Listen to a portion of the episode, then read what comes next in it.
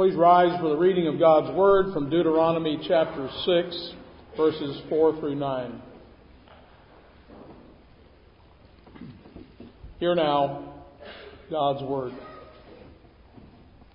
Hear, O Israel, the Lord our God, the Lord is one. You shall love the Lord your God with all your heart, with all your soul, and with all your strength. And these words which I command you today shall be in your heart, and you shall teach them diligently to your children, and shall talk of them when you sit in your house, when you walk by the way, when you lie down, and when you rise up. You shall bind them as a sign on your hand, and they shall be as frontlets between your eyes. You shall write them on the doorpost of your house and on your gates. And thus far the reading of God's word, and all God's people said. Amen. Today's subject for our foundation series is Christian education. It's a touchy subject because, like many others, other things in the Bible, God's instructions are both clear and demanding, which also means they're hard. Following the Lord in this is expensive in several ways but not nearly as expensive as not following Him.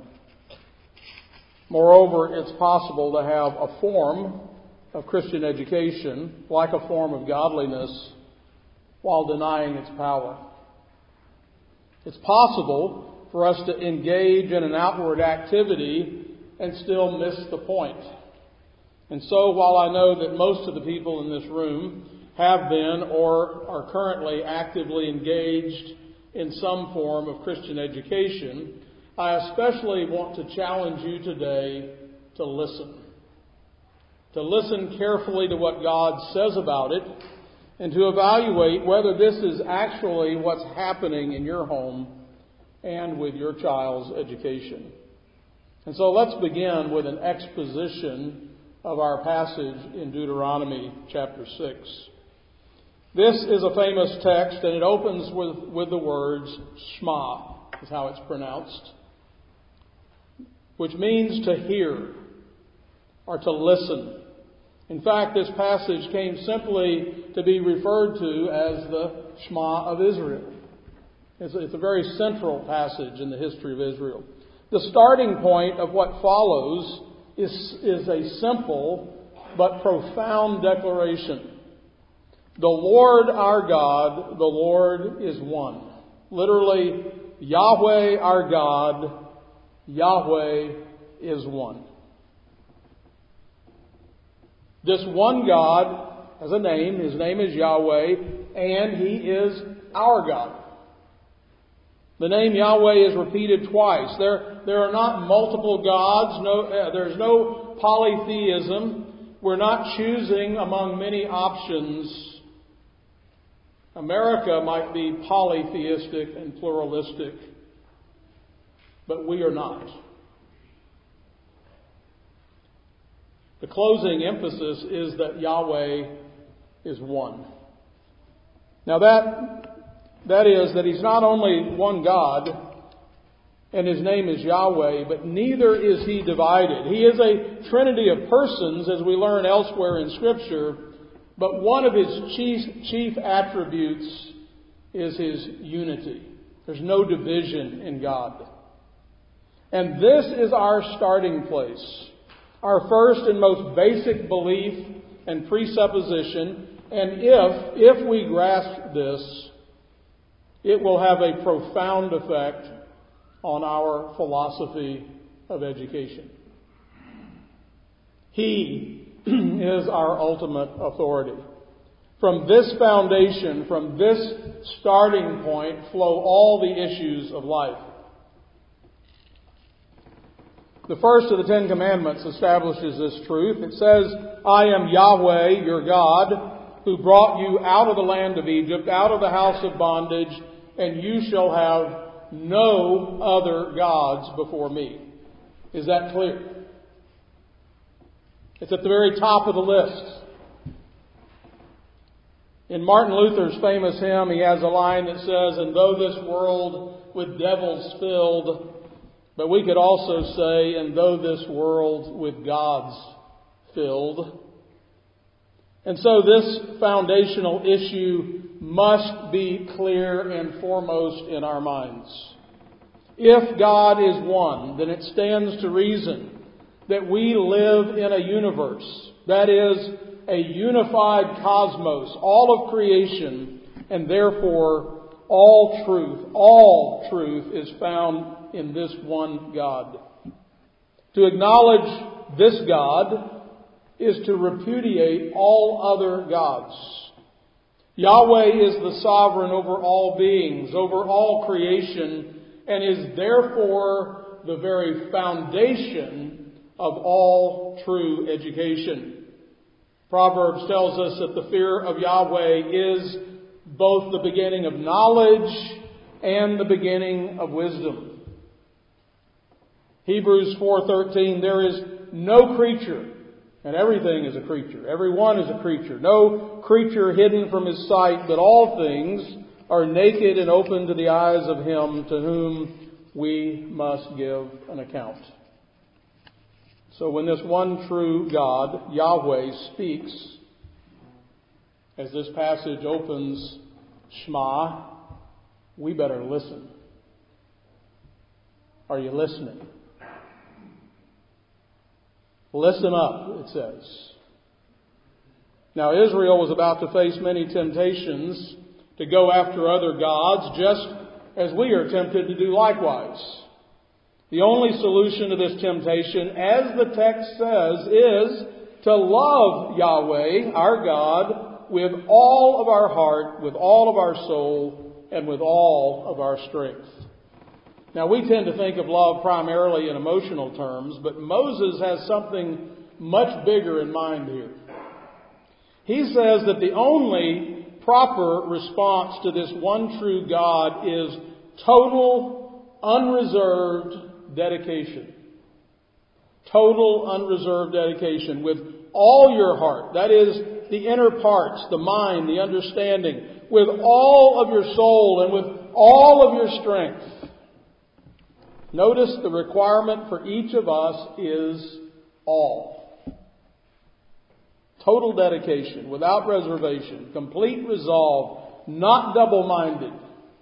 The word translated heart here really has reference to thinking things through or forming attitudes or making decisions. In other words, your total loyalty to Yahweh in every matter of life is what God requires.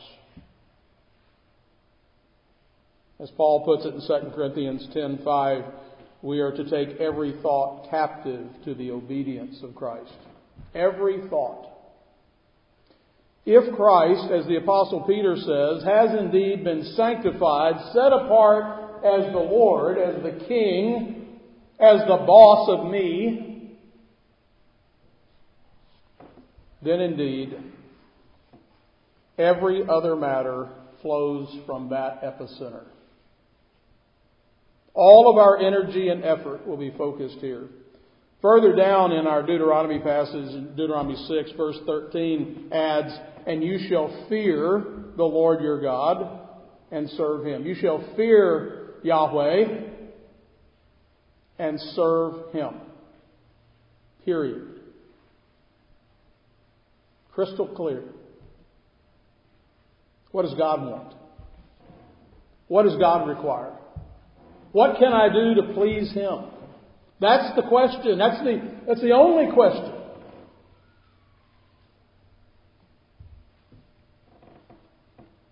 We cannot dismiss Yahweh without severe consequences. And so we will see that there is a vast difference between an education that fears the one true God and an education that diminishes or disregards that foundational truth. He will not settle for second, third, or tenth place in, the, in your world. Now, with the foundation established, what does that look like at your house? What does that look like when it comes to the education of your children? Well, it starts with you, fathers and mothers. What does it say in the text? and these words, God's words, which I command you today, shall be in your hearts. That's the starting place. That's how we'll know. You can't possibly do what God has called you to do if you don't have God's Word in your innermost being. Your children will likely not be able to rise above you. And so, as I turn to say a few things about the necessity of a Christian education, it is essential to understand a few more critical foundation things from our text. Genuine Christian education begins with genuine Christian parents. And I don't simply mean parents that are going to heaven when they die. I mean parents who love Yahweh with all their heart, soul, mind, and strength. Don't blame the school or the curriculum or your child's other teachers if you have not already clearly established this foundational principle in your own life and in your own home. You, parents, are always your child's primary teacher. How are your students doing? God places the responsibility and duty squarely with you. Schools and curriculums can help, but they cannot replace parents who single mindedly love God and His standards. Christian education is a 24 7 proposition. Your children are receiving an education every single day, every single hour. It is only a matter of the question of what kind of education are they receiving. And the best school in the world cannot make up for the deficit of double minded or half hearted parents. Do you know and do your children know that you know that there's only one God? Only one authority? And that you are totally dedicated to implementing His Word in your marriage and in your family do they know that you know that? How would they know? If you get this right, then you can begin to make use of schools and teachers and, and curriculums to assist you and your children. One of the ways we can know that we in fact love the Lord our God with all our heart, soul, mind, and strength is seen in what the next few verses say. True faith, true belief is always demonstrated by swift obedience. So here's the core of a genuinely Christian education starting at your house. You, parents, shall teach them, that is, your children, uh, excuse me, you shall teach them, that is, God's words, diligently, diligently to your children. Let's just pause there and think for a moment. Am I diligently teaching God's Word to, to my children? Am I doing it? Not is the church doing it, not is the school doing it. Am I doing that? You shall teach them diligently to your children, and you shall talk of them when you sit in your house, and when you walk by the way, and when you lie down, and when you rise up you shall bind them as a sign on your hand, and they shall be as frontlets between your eyes. You shall write them on the, on the doorpost of your house and on your gates. In other words, God's Word is the only and ultimate authority at your house, in your marriage, and regarding every subject.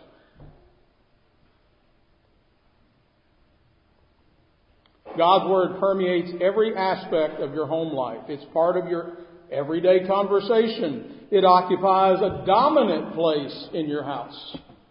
Not just a book up on the shelf, not just something that's occasionally read or referred to.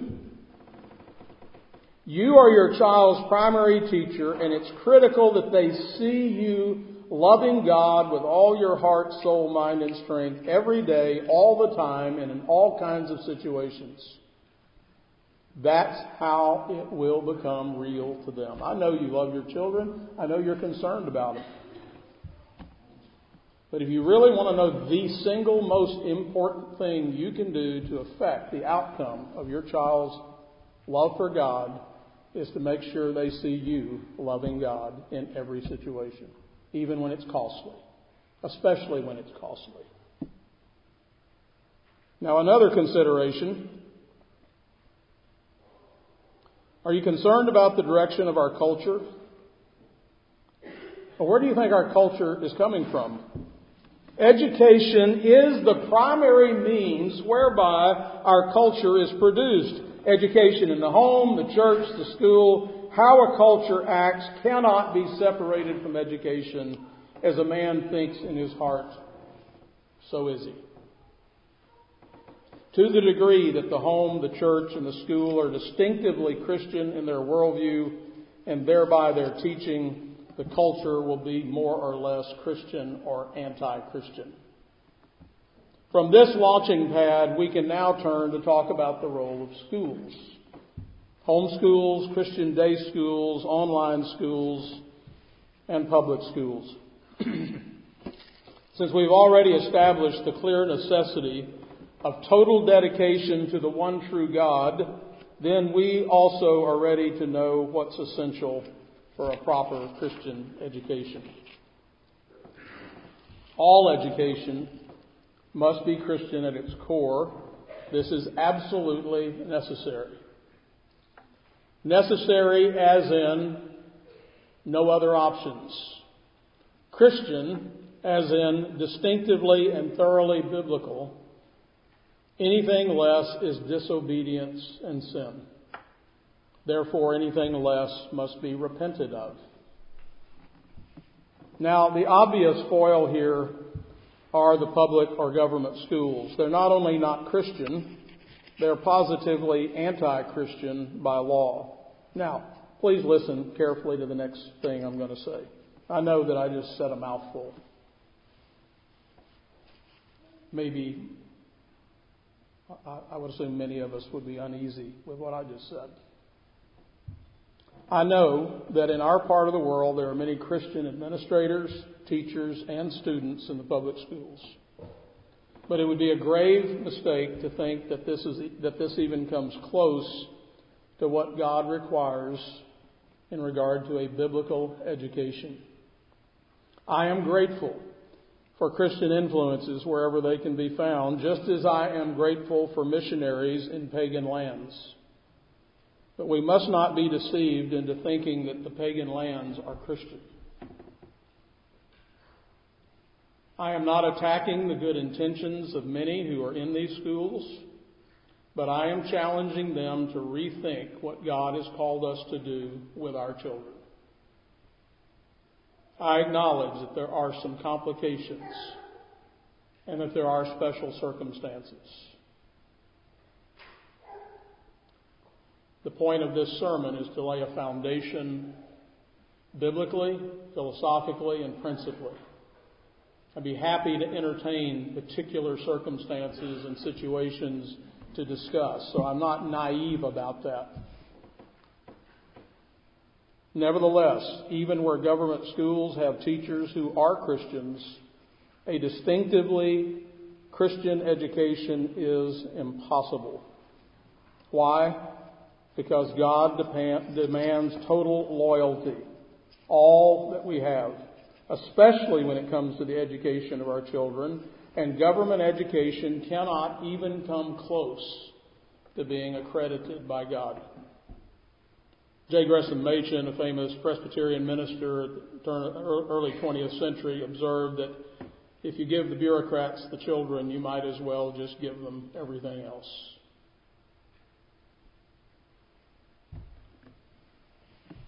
In the Bible Belt of the United States, we don't often encounter in the government schools the outright denial of God's existence.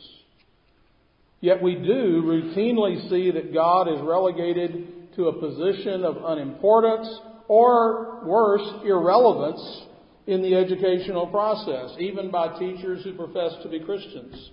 Fear of what the state requires governs the classroom, and religious views are considered to be personal and therefore out of place in the public school. But the God of the Bible is the Lord of all of life, including the education of our children. To place God in a position of irrelevance in the field of education is to deny his lordship and is the functional equivalent of denying his existence. For the Christian, the situation is exactly the opposite. As Christians, we understand that life is God centered, and we therefore seek to interpret all things in terms of the purpose that God has given in His Word. Since He is the Creator, He is the sustainer of all things, the universe finds its very purpose and meaning only in Him. It is treason against God to hand our children over to unbelievers for the formulation of their intellectual point of view and philosophy of life and resulting spiritual condition. Let us make a comparison of beliefs. And I'm drawing much of this from uh, Cornelius Van Til and Louis Berkhof's excellent book on Christian education, Essays on Christian Education. Here's a comparison between the unbeliever and the Christian in regard to some of these issues. Non Christians believe that the universe has created God. They have a finite God. Christians believe that God has created the universe. They have a finite universe. Non Christians have no desire to bring the child face to face with God. They want to bring the child face to face with the universe. Non Christian education is godless education. What is often of first importance to us in education is the very thing that is absolutely indispensable to us is left out entirely by the unbeliever. Non Christian education ignores or denies that man was created and is responsible to God this implies that sin is not really a transgression of God's law. Therefore, Christ did not need to die in our place. Non Christian education is therefore anti Christian education. It is humanistic or man centered education. If man does not need to live for God, he may live for himself. Therefore, if we desire a God centered education, a truly Christian education, we will have to break away completely from the educational philosophy of our day. Non Christians believe that man is surrounded by an absolutely unknowable universe. In other words, he can't know anything for sure since he's finite or limited. Man is grasping in the darkness except for the little headlight that he has, that is his own mind. Christians believe that man originally lived in the light of the revelation of God, and that in Christ and by Scripture, man is in principle restored to that true light of God. Non-Christians education, non-Christian education dashes this way and that way under the delusion that it has pierced the darkness or else it stops altogether in utter despair. As Dr. Van Til remarked, often non Christians do away with the idea of a definite aim or purpose in education altogether. They talk of functional adjustment or, or uh, functional adjustment to environment. But if a man does not know the road and drives in the mist, why should he step on the gas? As Christians, we know the purpose of education. We also know what should be the content of education and we know that a distinctively Christian method is to be used in the instruction of a distinctively Christian content. Non Christians believe that insofar as man knows anything, he knows it apart from God. He sees man's mind like an oil lamp rather than an electric light bulb carrying its own supply of energy. Christians believe that everything is dark unless the current of God's revelation is turned on. Non Christians believe that the personality of the child can develop best if it is not placed face to face with God. Christians believe that the child's personality cannot develop at all unless it is placed face to face with God. Non Christian education puts the child in a vacuum where he's expected to grow, and as a result, he dies. Christian education alone really nurtures personality because it alone gives the child air and food. That is, the environment he was created to live in. Non Christians believe that authority hurts the growth of the child. So we have such things as values clarification, everybody figuring out what's right and wrong all by themselves. Christians believe that without authority, the child cannot live by, at all because man lives not by bread alone, but by every word that proceeds from the mouth of God. Non Christians do speak of the authority of the expert, but that's not really authority. Christians want authority that's based on the idea of God as man's creator and of Christ as man's redeemer. We need to become more conscious of these basic distinctions. Unless we're conscious of them, then we will never have a genuinely distinctive Christian education. Again, Van Til said to be conscious of these distinctions does not mean that we must spend much more time on the direct teaching of religion than on teaching other matters. If we teach religion indirectly everywhere and always, we will need less time to teach religion directly. We see then that the antithesis between belief and unbelief touches every aspect of education. To try to maintain the distinction at one point while ignoring it at another is a waste of time, energy, and money, and we cannot afford this. Christians have often been driven into thinking there's really such a thing as a religiously neutral education. You don't think that, do you? You know that's impossible, right? Again, Van Til says there has been thought that religion is a condiment that may be added to the otherwise neutral territories of life. Leaving God out is not neutral. It is opposition to Christ. If you are not for me, he said, you are against me. If we are not positively and boldly for Christ in the education of our children, then we are, according to Christ himself, in support of a positively anti Christian education. 19th century Presbyterian theologian Robert L. Dabney noted the instructor has to teach history, cosmology, psychology, ethics, the laws of nations. How can he do it without saying anything favorable or unfavorable about the beliefs of evangelical Christians, Catholics, Socinians, deists, pantheists, materialists, or fetish worshippers, all, who all claim equal rights under the American institutions? His teaching will indeed be the play of Hamlet with a part of Hamlet omitted. We must reject this tendency to falsely assume that much of education is neutral and that God is therefore irrelevant. Leave God outside. You, you can do that at home. You can do that on weekends. You can do that on Sundays. Don't bring that here. We have more important work to do. What does God have to do with math and science or literature or history, much less music and PE? Of course, He has everything to do with these things, and to attempt to leave Him out is the first step down a long, slippery slope. I've read this story, a brief story before by Dr. Clarence Carson, who's an economist, and he said, Some years back I received a call from a young man who asked me to come speak to a group of students. What he wanted me to do was to restrict myself to economic matters, if I would, he said. Specifically, he wanted me to leave God out of it, though he must have put it more circumspectly than that. It seems that this group was composed of what he called Thomists and Randians, and the religious issue would surely divide them. I sent my condolences, but declined the invitation.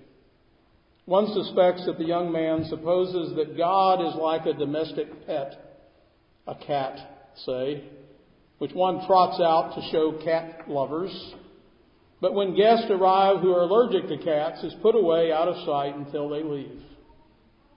It is not that way at all. Without God, the belief in economics is idolatry. God is my premise and my conclusion. The first words of Genesis put the matter clearly. In the beginning, God. And as the book of Revelation moves to its conclusion, there are these words I am the Alpha and the Omega, the beginning and the end, the first and the last. There is no God to be trotted out for God fanciers. He is God, the ground of all being.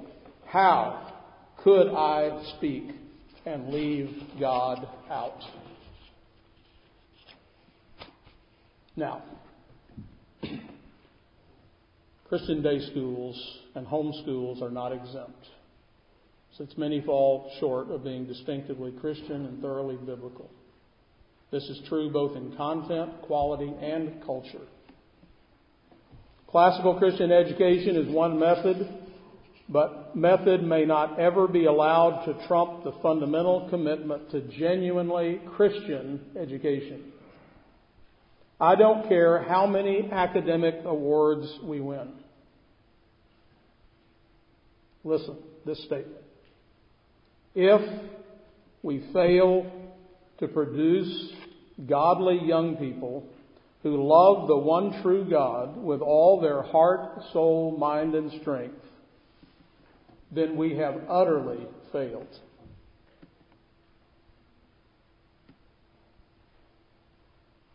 That ought to be the final test of any education. to fail here is to fail everywhere.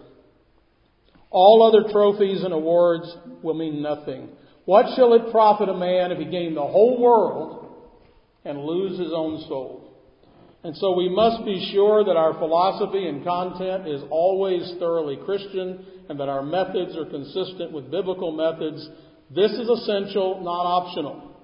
We tend to think of the purpose of education in terms of equipping our children for jobs rather than equipping them for service in God's kingdom. The Bible says, Seek first the kingdom of God and His righteousness, and all these other things will be added to you. True success and prosperity. Just think of what the Bible says. This book of the law, the Bible, shall not depart out of your mouth, but you shall meditate in it day and night, that you may observe to do according to all that is written therein. Then thou shalt make thy way prosperous then thou shalt have good success. Psalm 1, 2, and 3. But his delight is in the law of the Lord, and his law does he meditate day and night, and he will be like a tree planted by the rivers of water that brings forth its fruit in its season, whose leaf also will not wither, and whatsoever he does shall prosper. Psalm 119.99, I have more understanding than all my teachers. Why? For your testimonies, your word is my meditation. 2 Peter 1, 5 through 9, but also for this very reason, giving all diligence, add to your faith virtue, to virtue knowledge, to knowledge self-control, to self-control perseverance, to perseverance, godliness, to godliness, brotherly kindness, and brotherly kindness, love. For if these things are yours and abound, you will be neither barren nor unfruitful in the knowledge of our Lord Jesus Christ. For he who lacks these things is short sighted, even to blindness, and has forgotten that he was cleansed from his old sins. If we fail to keep God's place God in the place where He belongs, that is, at the very tip top of our priorities, then He has a way of draining our prosperity. In Haggai chapter 1, verse 6, God says, You've sown much and bring in little. You eat, but you don't have enough. You drink, but you're not filled with drink. You clothe yourselves, but no one is warm. And he who earns wages Remember those jobs we were training him for? Earnings. Uh, he earns wages to put into a bag with holes. So, In conclusion, it is absolutely foundational for us to be fully dedicated to the one true and living God. Heart, soul, mind, and strength. And the, and the necessary fruit of that will be the diligent education of our children all the time in the light of God's ultimate authority and word. Every Christian parent and Christian educator must come to grips with this point. And so, in closing, I want to give two longer quotes from Dr. Van Til. I've used them before, but they're just so good, I want to hear them again. And anyone who comes to grip with this at all will sense the impossibility of thinking of Christian education as being 90 or 60 or 30 or 10% like other education. The only difference being that Christian education adds certain elements or emphasizes certain elements that secular education neglects.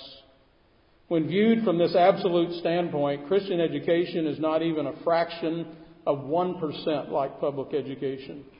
The different conceptions of God that underlie the two educational theories cover every point on the whole front and covers them before and behind, without and within. This then is the point. The war between Christ and Satan is a global war. It is carried on first in the hearts of men for the hearts of men. Through preaching and teaching in the church and in the home, through the witness born individual men everywhere, the allegiance of men is turned away from Satan to Christ. But the warfare is also carried on where you might least expect it. It is carried on in the field of reading and writing and arithmetic in the field of nature study and history. At every point, Satan seeks boys and girls as well as men and women to take the attitude that he got Eve and Adam to take at the very beginning of history. Everywhere and at every point, Satan's theme song is, let's be broad minded. At the beginning of our research, your hypothesis about God's creating and directing the course of history is as good as mine, and mine is as good as yours. Now let's be open minded and find out from the facts whose hypothesis really fits. And now the reason why we are willing as Christian believers in general and as Christian parents in particular to sacrifice so largely for the sake of having Christian schools is that we want our children with us to see the vision of the all conquering Christ as he wrests the culture of mankind away from Satan and brings it to its consummation when the new heavens and the new earth on which righteousness shall dwell at last appears. There is not a square inch of ground in heaven or on earth or under the earth in which there is peace between Christ and Satan. And what is all important for us as we think of the Christian school is that according to Christ, every man, woman, and child is every day and everywhere engaged in the struggle. No one can stand back refusing to become involved. He is involved from the day of his birth and even before his birth. Jesus said, He that is not with me is against me, and he that gathereth not with me scattereth abroad. If you say that you're not involved, you are in fact involved on Satan's side. If you say you're involved in the struggle between Christ and Satan in the area of the family and in the church, but not in the school, you are deceiving yourself. In that case, you are not really fully involved in the family and in the church. You cannot expect to train intelligent, well informed soldiers of the cross of Christ unless the Christ is held up before them as the Lord of culture as well as the Lord of religion. It is of the nature of the conflict between Christ and Satan to be all comprehensive. Amen. Let's pray. Our Heavenly Father, we give you thanks for the gift of these, our children. As you have entrusted them to us, so too we have committed them to you. We are grateful for all those who've instructed them in the way of righteousness and assisted in their preparation for service to you, their families, their churches, and the world. We appreciate the men and women who have sacrificed as their teachers and ask that you continue to bless that work for your own glory. And good and the good of those involved. We now call upon you, O Lord, to go before us and to make our paths straight that we might continue to equip our children for your service and to make them a blessing to all. May the children also have grateful hearts toward you and their parents and teachers for the blessing of a godly Christian education. We pray in Jesus' name. Amen. Joshua 24:15 And if it is disagreeable in your sight to serve the Lord, choose for yourselves today whom you will serve, whether the gods which your fathers served, which were beyond the river, or the gods of the Amorites in whose land you are living. But as for me and my house, we will serve the Lord. We will serve Yahweh. Biblical Christianity is radical. It's possible to be a fanatic in an unbiblical sense, but real Christianity demands total submission to the Word of God. Jesus was a radical. It cost him his life. The apostles were radicals. They turned the world upside down. God said that friendship with the world is enmity with God. And so, have you made friends with the world when it comes to the education of your children at any point? Here are just a few more thoughts from R.L. Dabney. As a man, it is presumable he will act as he was taught while a boy. Of course, then, the grounds of obligation employed with him in school should be the ones he, he is to recognize in adult life. In the state school, a non Christian standard alone could be given to him. He cannot be expected now to rise to any better. He may sink to a lower, seeing the ground then given him had no foundation under it. In fact, Americans, taken as we find them, who do not get their moral restraints from the Bible, have none. If in our moral training of the young we let go the thus saith the Lord, we shall have no hold left.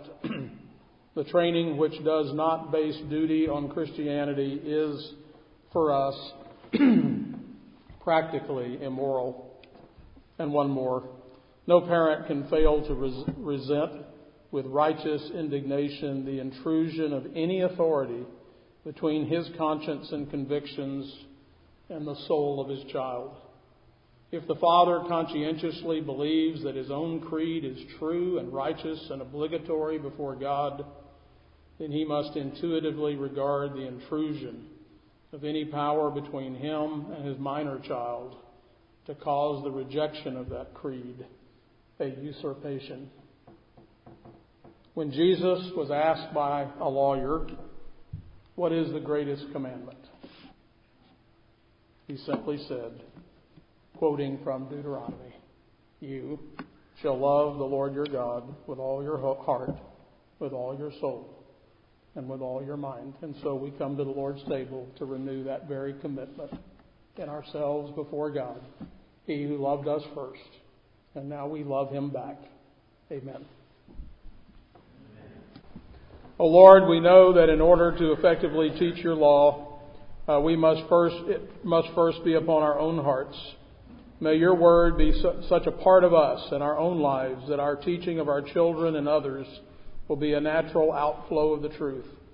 May your commands be our daily meditation ever before us, that we think of them often and apply them to every situation we encounter.